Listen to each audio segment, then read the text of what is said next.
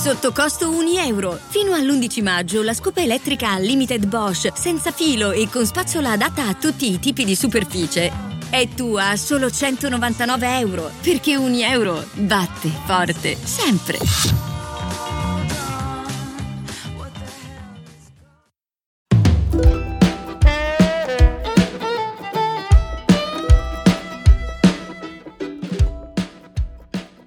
Carlo è un uomo sempre allegro.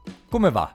Tutto bene. Va sempre tutto bene per Carlo. Fin da ragazzino, eh, sempre quel carattere gioviale, da bambino a Lugo di Romagna e poi a Parma, dove si trasferisce con la famiglia, e ancora a Roma, dove cerca fortuna. La testa sempre piena di progetti, non tutti vanno a buon fine, anzi, quasi nessuno, tanto che la madre e lo zio spesso devono ripianare i conti. Però lui non perde l'entusiasmo, mai. I soldi sì, ne perde parecchi.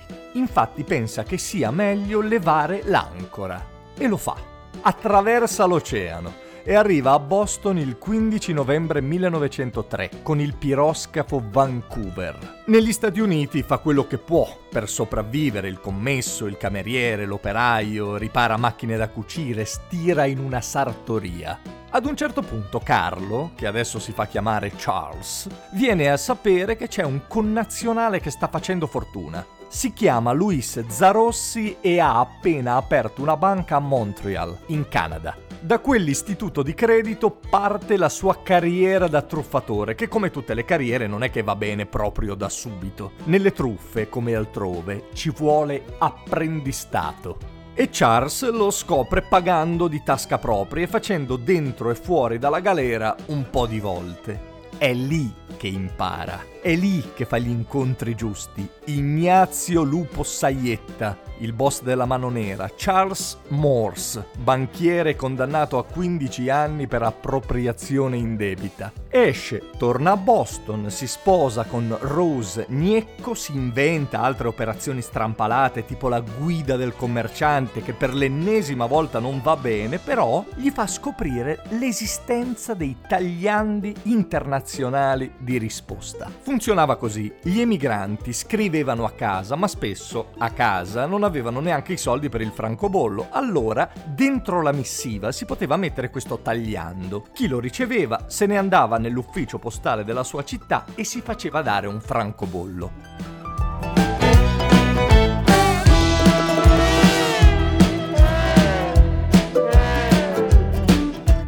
Charles pensa che se acquista molti buoni in paesi stranieri e poi li converte negli Stati Uniti per via del gioco di prezzo dovuto all'inflazione, il guadagno è sorprendente apre una sua società con un bel nome pomposo, Security Exchange Company. Ma è solo il primo passo. Con quel sorrisone che ha e quei modi gioviali, convince amici e conoscenti che se gli danno i loro risparmi, può garantire loro un utile del 50%. Raccoglie un sacco di soldi, presto si dimentica dei francobolli e ripaga gli interessi con i soldi dei nuovi investitori. Tutti vedono che la cosa frutta, nessuno ritira i propri depositi, così la ditta cresce e Charles Ponzi inventa un metodo, lo schema Ponzi.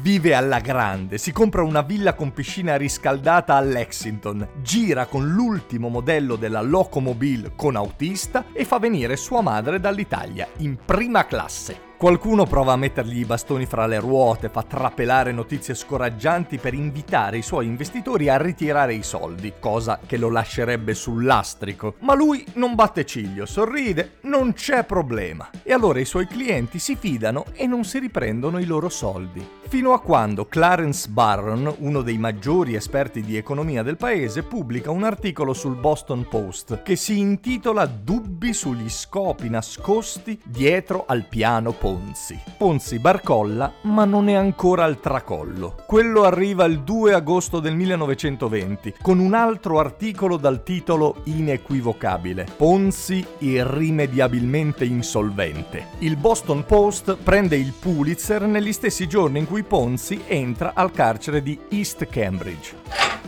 Lui mica perde il sorriso, eh? Mai, anche perché lo trattano come una celebrità. Dopo dieci anni di lavoro utili per chiarire tutti i casini che aveva fatto, viene rimpatriato, visto che non si era mai preso la briga di prendere la cittadinanza americana. Vive a Roma, fa il contabile, poi il piazzista, tenta persino di farsi pubblicare una biografia, L'ascesa del signor Ponzi, che però nessuno gli pubblicherà mai, né in Italia né in America. C'è un ultimo colpo di coda. Attilio Biseo, colonnello dell'aviazione, comandante della squadriglia Sorci Verdi e pilota personale di Benito Mussolini, lo prende in simpatia e gli affida l'incarico di gestire la LATI, linee aeree transatlantiche italiane, fra l'Italia e il Brasile.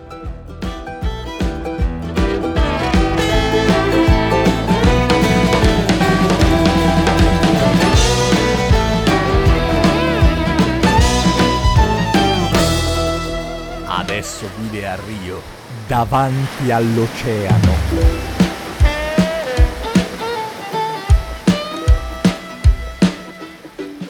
Ma dura poco. Scoppia la guerra, il governo brasiliano controlla meglio i voli e a bordo ci trova diamanti e materiale per i paesi dell'asse, microfilm, dossier, spie. Nel dicembre del 41 la Lati viene sciolta. Con la liquidazione Carlo, perché è tornato Carlo, ci apre una pensione, poi una rosticceria, ma alla fine si deve vendere anche l'appartamento e trasferirsi in un quartiere popolare di Rio de Janeiro. È in clinica mentre progetta nuove imprese, ma sono i suoi ultimi giorni. Il vicino di letto una mattina gli chiede come va e le sue ultime parole sono tutto bene.